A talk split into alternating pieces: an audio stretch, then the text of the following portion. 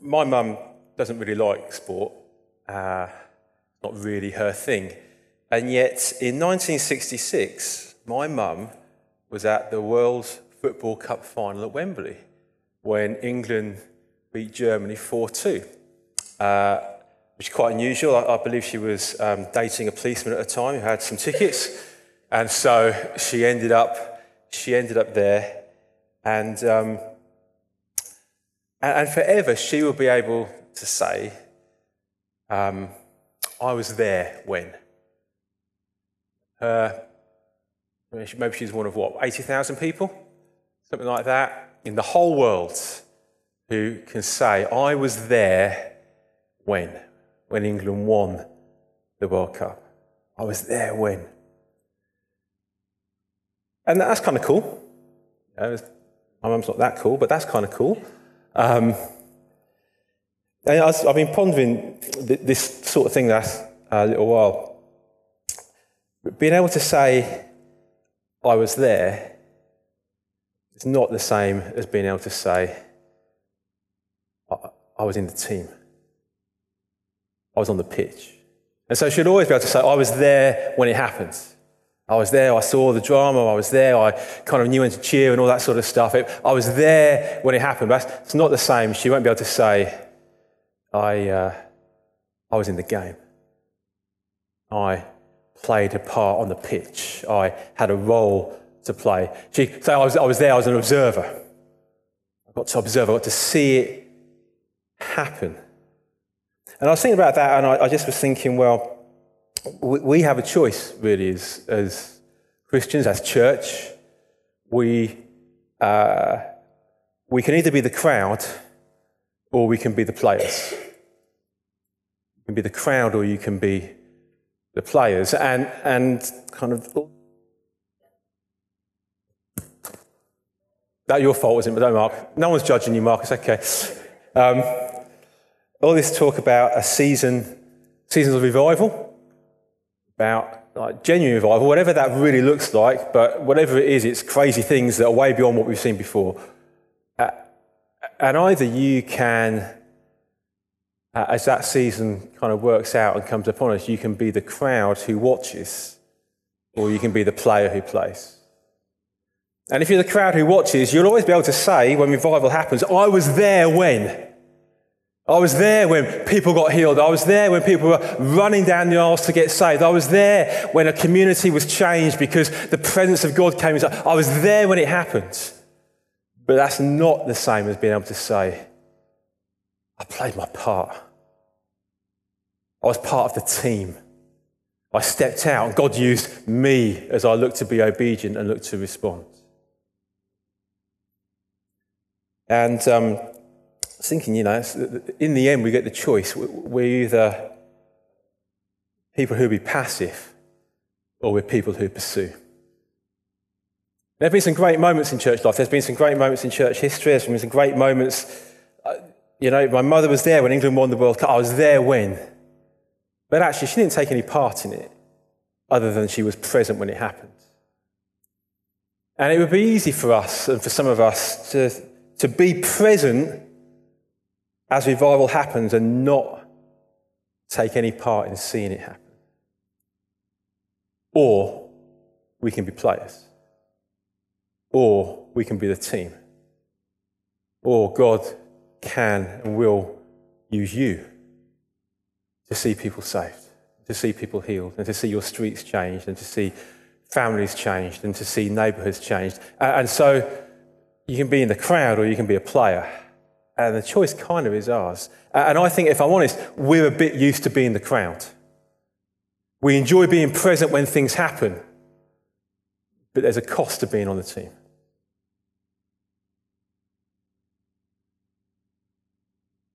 We tend towards the passive rather than pursuing. We live very much, so often, and I'm speaking for myself here, in a settled place quite like where I am. I quite like how life looks, kind of works for me. I get my dose of church and I get my dose of Jesus, and it fits in beautifully with the rest of my life. It's nice. It's passive. But I think the call is for us to play, to be players in the team, to be players who get to see revival worked out. I was just thinking about that. I've been thinking about it for two or three weeks, really, but, but we're about to start a new series about revival culture uh, and looking through what some things look like in revival culture. And to be honest, I don't know that we're preaching from experience because this is new for most of us. If we're going to really run after it, I'm going to have to shake off my passivity, and I am massively. And so I, am settled, and if I, if I don't want to be like that, I have to make a choice. I'm going to shake that off. I don't want to be in the crowd watching, I want to play my part in the team. That's my challenge, but really that's all of our challenge, I think. And so that's kind of where we're going. And I just put that out there, I guess, as a challenge. Um, there's a choice that we have to make, and it's a choice that we make individually. It's not a choice that corporately we just make together. Actually, personally, there's a choice to, there's a cost to stepping into the things we're being called to. There's a, there's a cost to play our part in the game. There's a cost to be willing to leave maybe what are settled lives behind actually, no, I, I, whatever you want, even if it makes a mess of my life, even if it means I've got to change some stuff around, what I want more than anything is what you want, not what I want. And, and we need help to move into that place because I don't know that it always comes naturally to us. And so that's kind of partly where we're going in this series, but it's just partly where we're going a church anyway. This week of prayer, there's multiple opportunities for you to play your part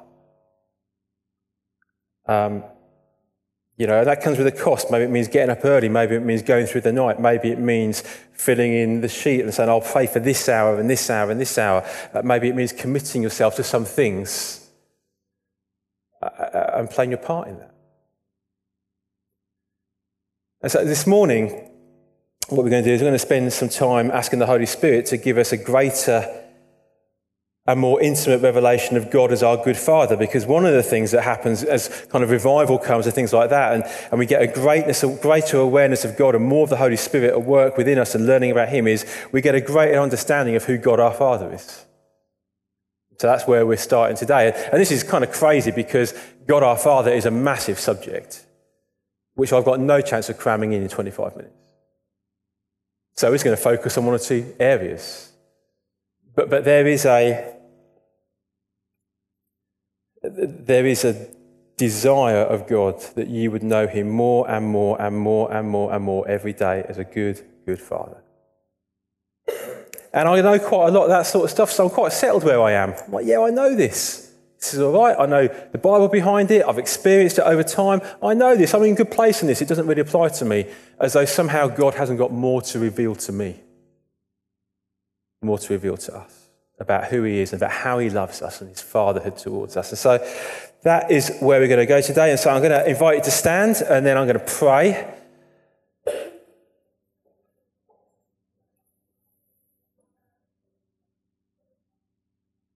In fact, before I pray, I, I, I just, I just need you to do something for me. Because I, I just need you to talk to a few people around you. And I just need to say to them, I want to know what God's got for me today.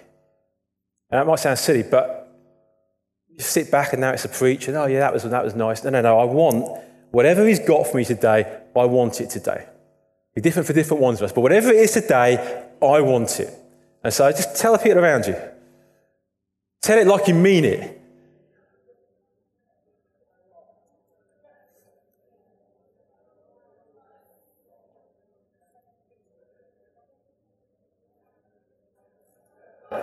All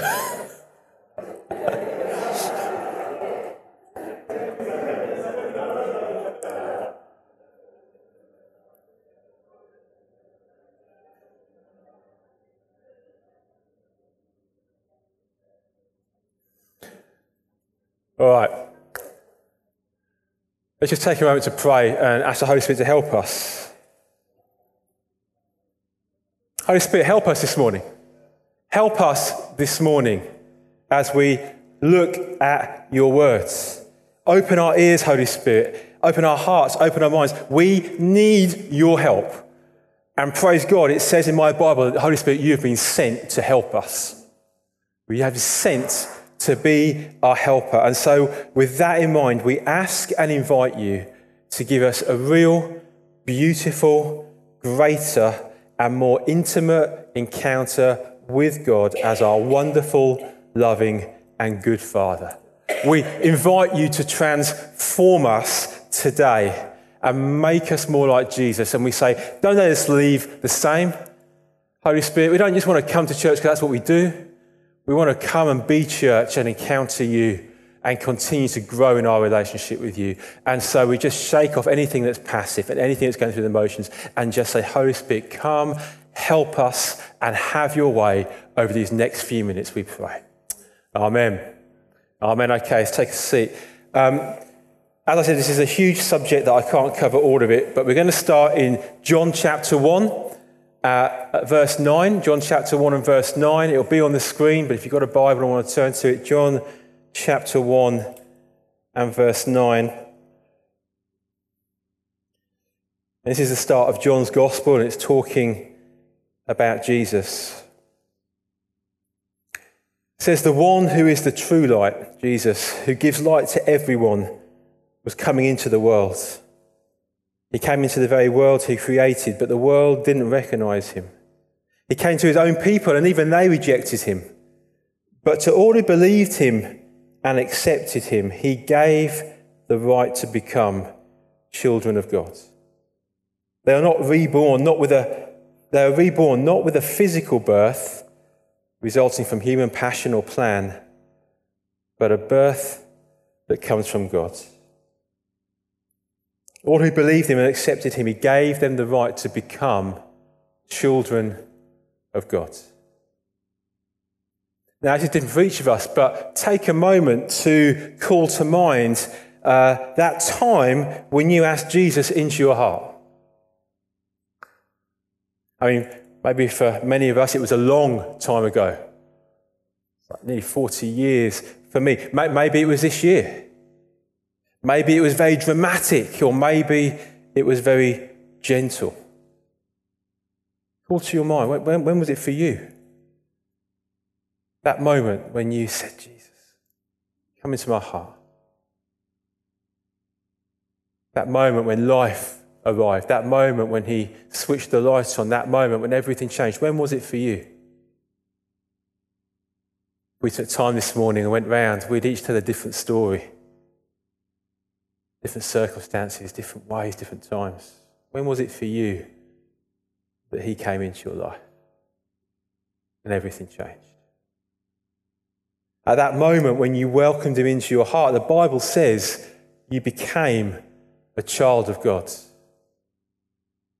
It say you became a church goer? It say you started following a religion? It says you became at that moment a child of God, a son or a daughter in the family of God. Came into relationship, you came into family. From that moment on, you now have a heavenly father, a dad who is all powerful, loving, good, awesome, and glorious. Think about that for a moment. That moment you, you stepped into that place, that moment you received him, you became a child with a loving, good, glorious, powerful, mighty, wonderful Heavenly Father. That's what happened at that moment. That moment when God welcomed you into his arms with utter, unconditional love and joy and said, You're mine and I'll never leave you. What he said at that moment, it may have been different words, different ways, different experiences, different times, but he said over you, You are mine. You are my child. I'm your father, and I will never leave you. And we often use that in the corporate God our Father, that's true, but actually God your Father. Because sometimes we're very easy and happy to lose ourselves in the big. No, no, at that moment, put your name in. God, your Father said, You're mine. You're mine. That was a great life defining moment for us. And if you haven't taken that step today, I'm going to give you the opportunity at the end to do that. But this moment was never meant to be just an event in our lives that we remember, like something we celebrate, like a birthday. Oh, yeah, I remember when that happened. And every year on the anniversary, I remember it again. And wasn't that a great moment?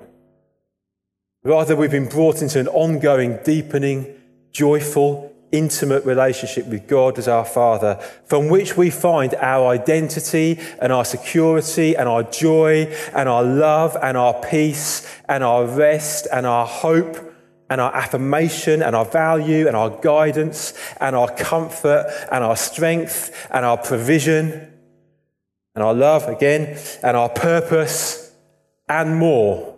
From this place of relationship, the amount of things we find about who we are is just com- massive, covers our whole life.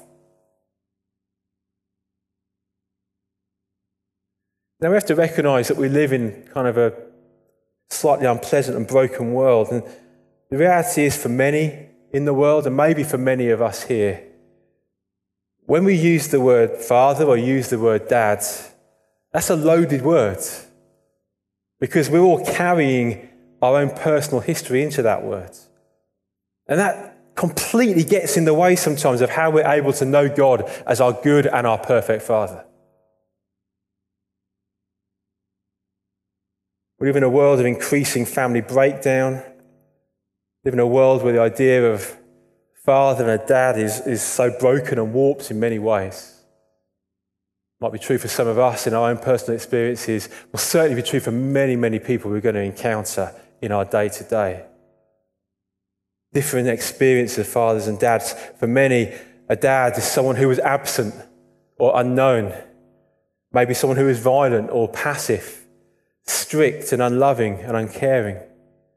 Maybe when the word dad comes up, you think it's someone who made me and mum cry.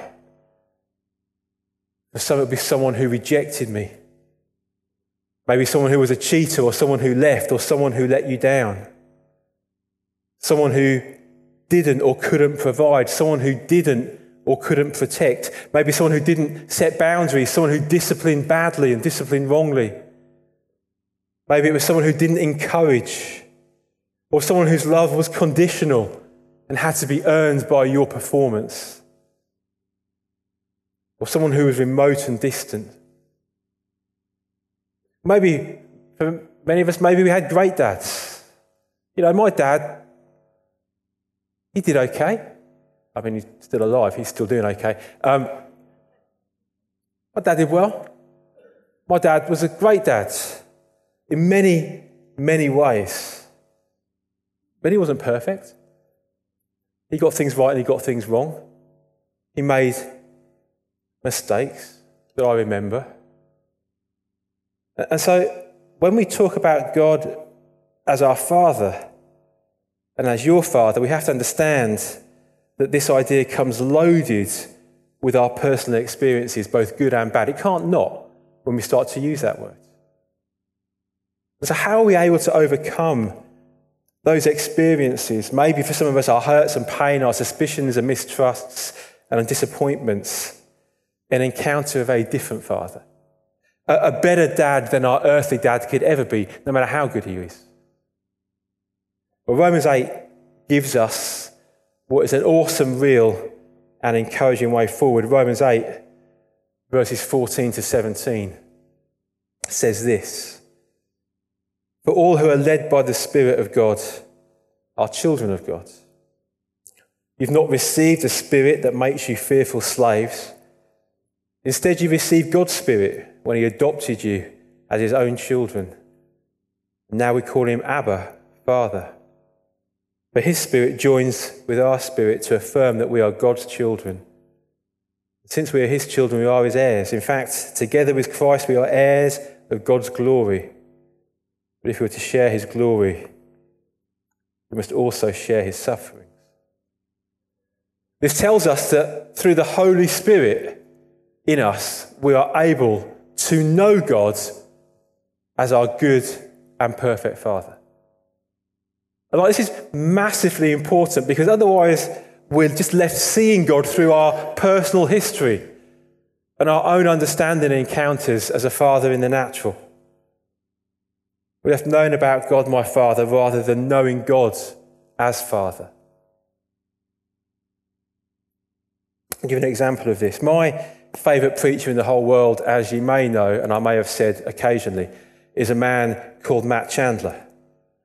Now, I've always felt that in a different life he and I could be friends.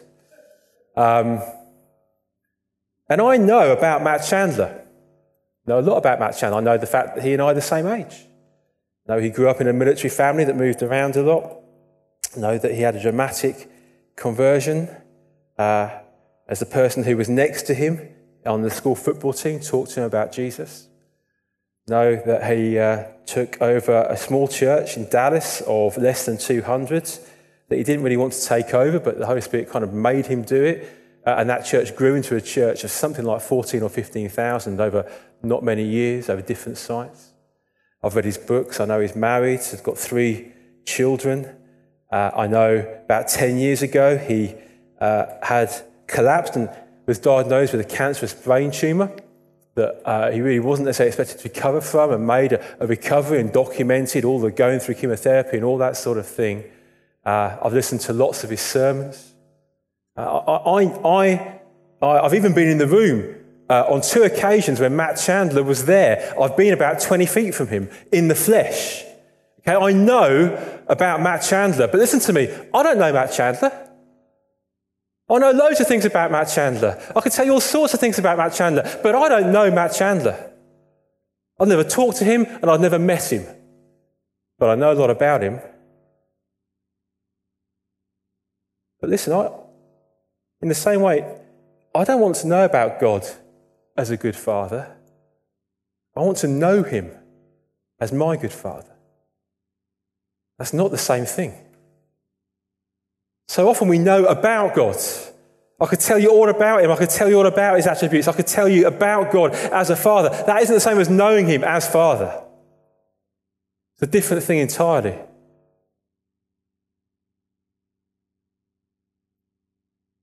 See, if I'm left knowing about him but living in my own strength and according to my own history and experiences, that's no good for me.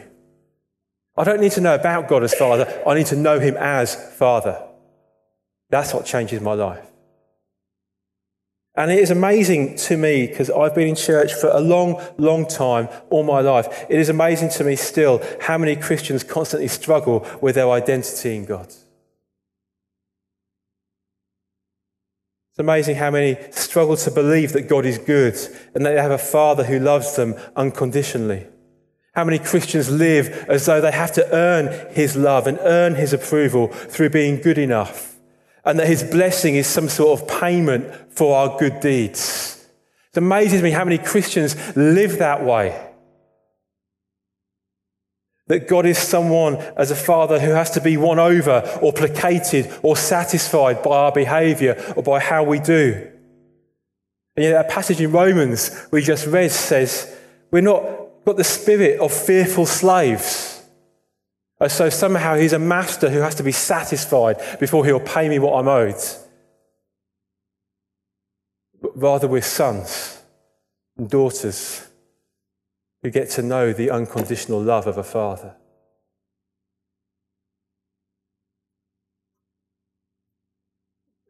And if you're honest and look at your life, which way do you lean?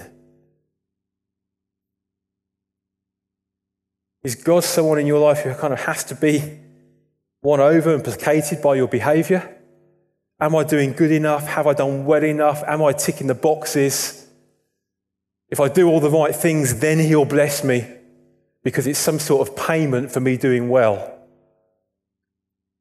Or are you walking in the joy and freedom of knowing I've got a Father in heaven who loves me all the time, whose hand is towards me all the time, whose passion is for me all the time? Not something to be earned, but something that He freely gives to me again and again and again every single day. Because those two things produce two very different walks on the Christian life. One is a walk of fear that binds us, that holds us back from trying and feeling free to pursue God because what if I get it wrong? And one is something that frees us to run after Him with our whole heart, knowing that get it right or get it wrong, what I have is someone who's going to welcome me into His arms every single time.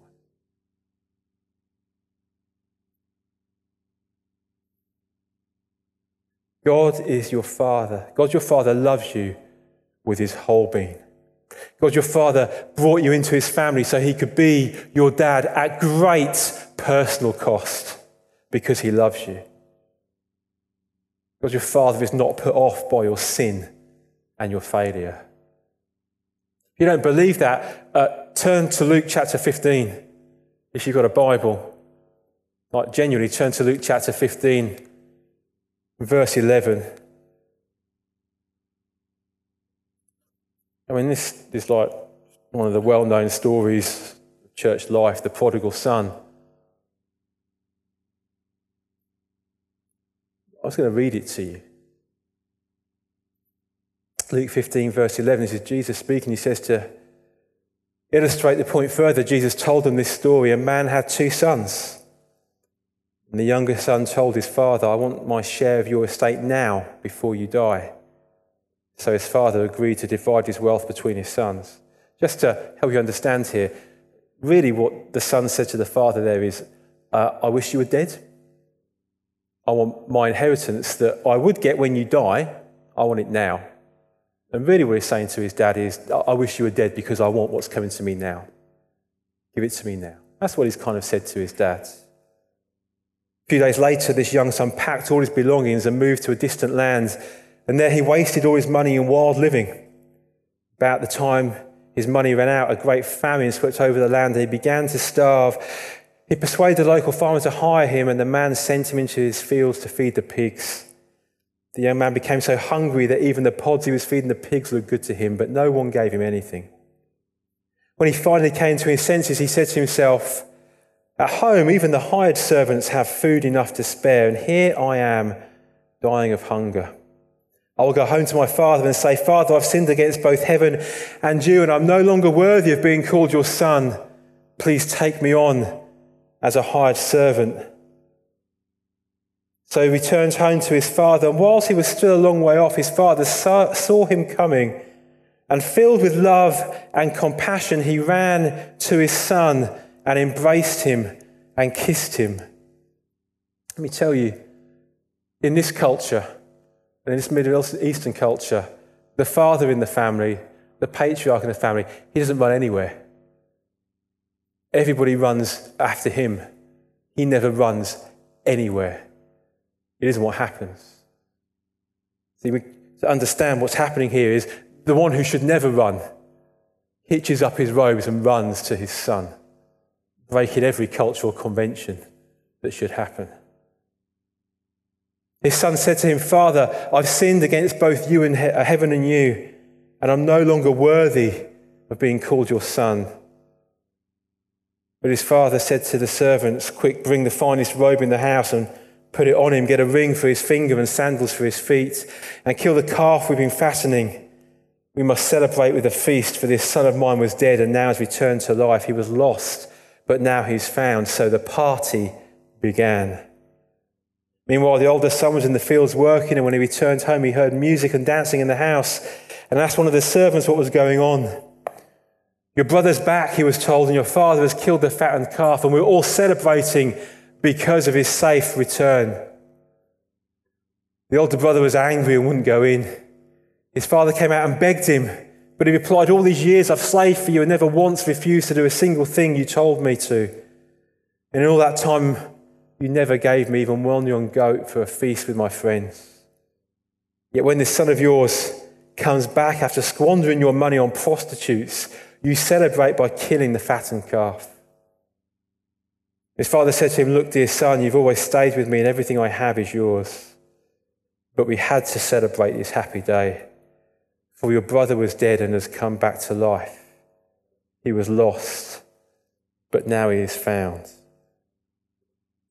A sinful, failed son who looked to return as a servant. embraced back into the family as a child.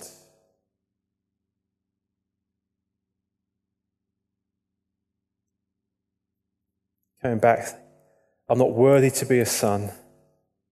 Make me a slave in your household, please. And a father who says, No, no. Bring out everything. We're going to celebrate my son has returned. Not because of anything he's done, and not because he's worthy, and not because he's made it up to me, but because he's my child. And I love him. And I know that there'll be some here today, maybe many, who need to return to the Father and know that loving embrace once again. Maybe your Father is passionate for you, uh, God, your Father, is passionate for you to know Him and know Him with growing intimacy. Not just know stuff about Him, not just know Bible verses, but know Him in an ongoing, deepening relationship that changes your life and makes you understand who you are in Him it changes your living accordingly.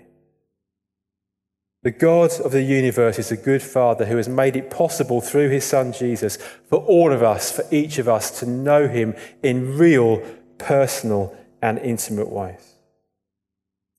God wants you to know him like in the Old Testament, like there's this God, and he's a big God, and he's a slightly scary God, and he, he's Lord of all, and he's the creator of the universe. And people have to do things to even get close to his presence and sacrifice animals and take sandals off. And even then, they can't get that close to him because of the barrier of sin. But in the New Testament, Jesus comes.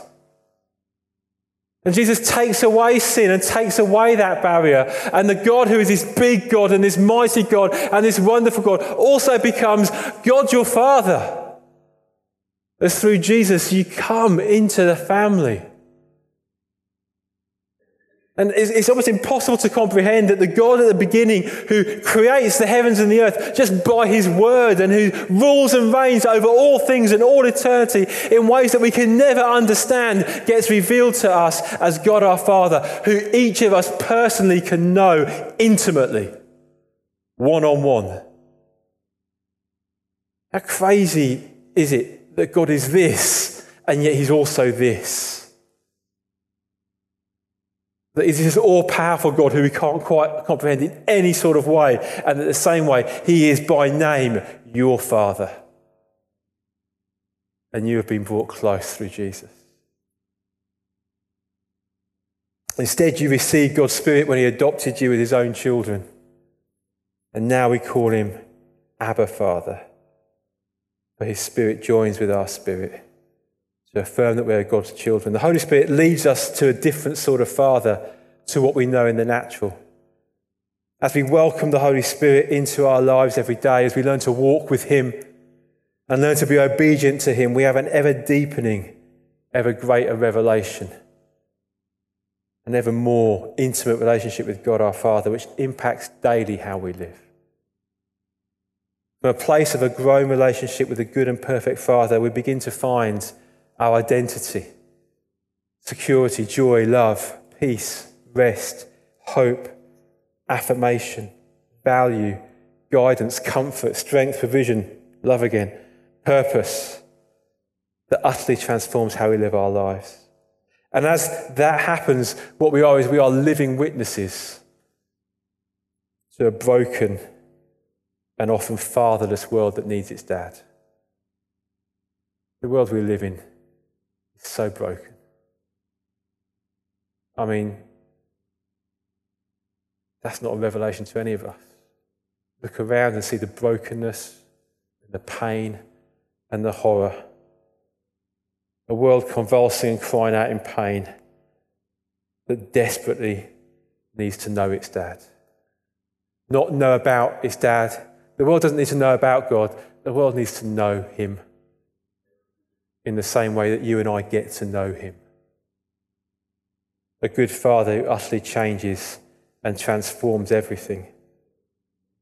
It turns out this world we live in, our friends, our families, our town and beyond, they know a lot of they know about a lot of things, and none of it seems to work. It's time they got to know him. And how are they going to get to know him? Well, one of the ways is going to be because we know him. And we get to be living witnesses to a world that's crying out for a dad to come and make everything better. And so, what are we going to do?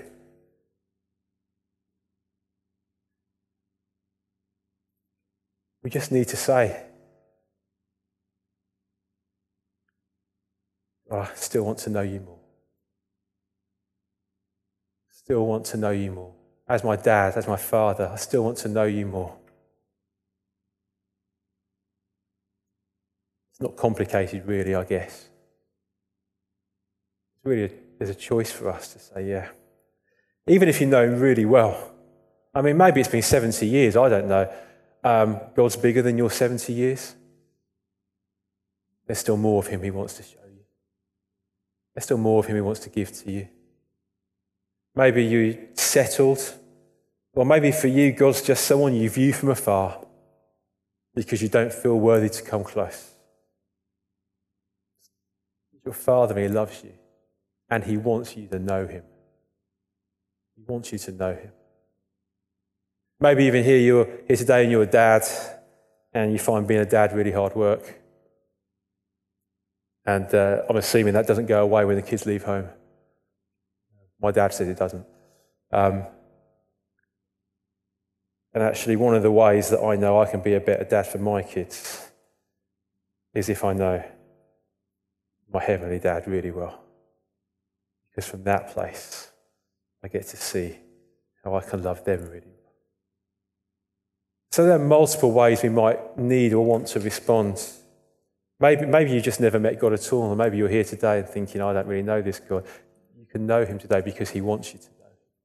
And he's made it possible for you to know him. He's made a way that you can know the God of the universe, not just big God of the universe, but know him personally as a dad. And so I'm going to ask you to stand if you're able.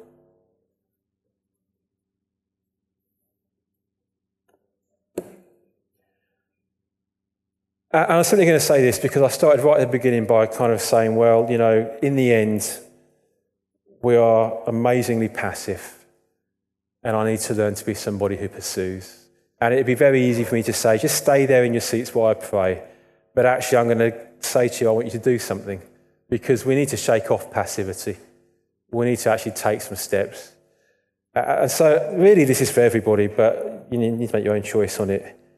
In any sense, if you either don't know Him as, God, as Father, or you need to know Him more as Father, or maybe just past experiences are in the way, maybe you hold unforgiveness towards your own dad for things that have happened that you need to forgive him for.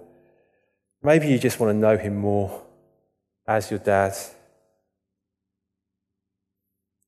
Maybe you just need to return to Him and rather than come as a servant and a slave, come as a son and a daughter. In multiple things because we're all different people. Um, whatever it is, I'm just going to ask you to take some steps forward and just come to the front here. And I'm going to pray. And the reason I'm going to do that is because we've got to shake off some sort of passivity. There's got to be something in us that says, I want to respond and pursue Him. And so I'm not going to give you long because I'm aware the children's workers are into added time.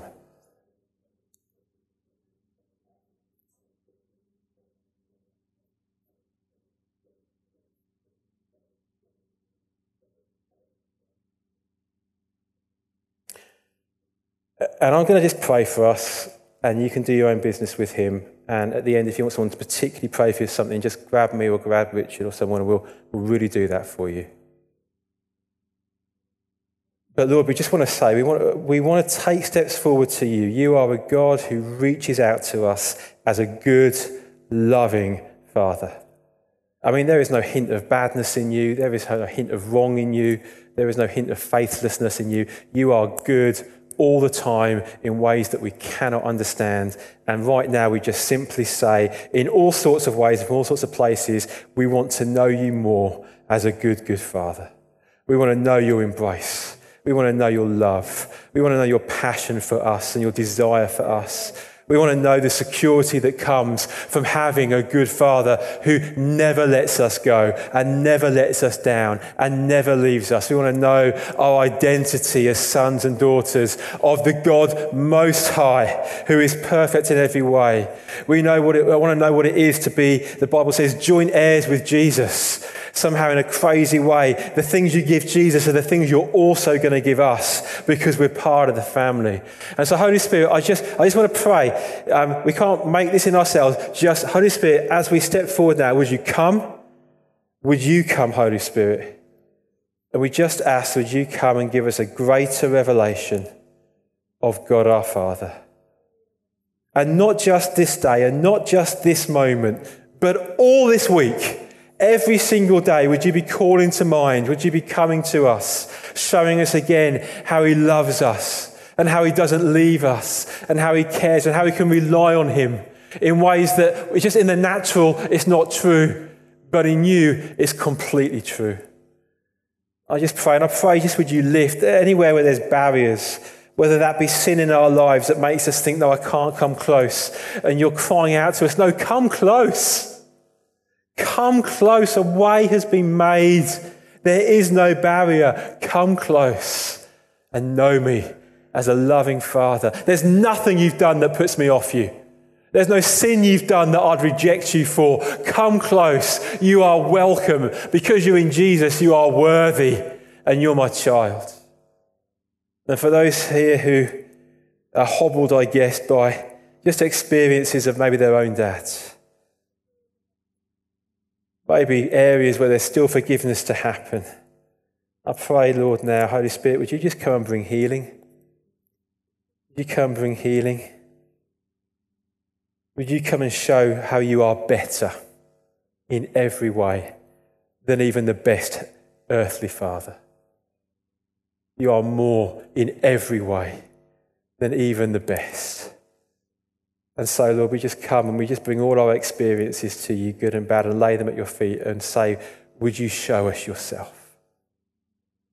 And so we just receive you now and just invite you afresh into our hearts and into our minds. Say, Have your way. And stir us as we respond now to not be the crowd that watches on, but to be the players in the game who get to play their part in your great and wonderful unfolding plan for your glory. Amen. Amen. We're going to close there. If you want particular prayer, do just please ask. Um, please go and get your children if you need to go and get your children. Uh, if you want prayer and you've got children, come and tell us and we'll sort something out for you. Uh, be blessed this week uh, and play your part, I pray.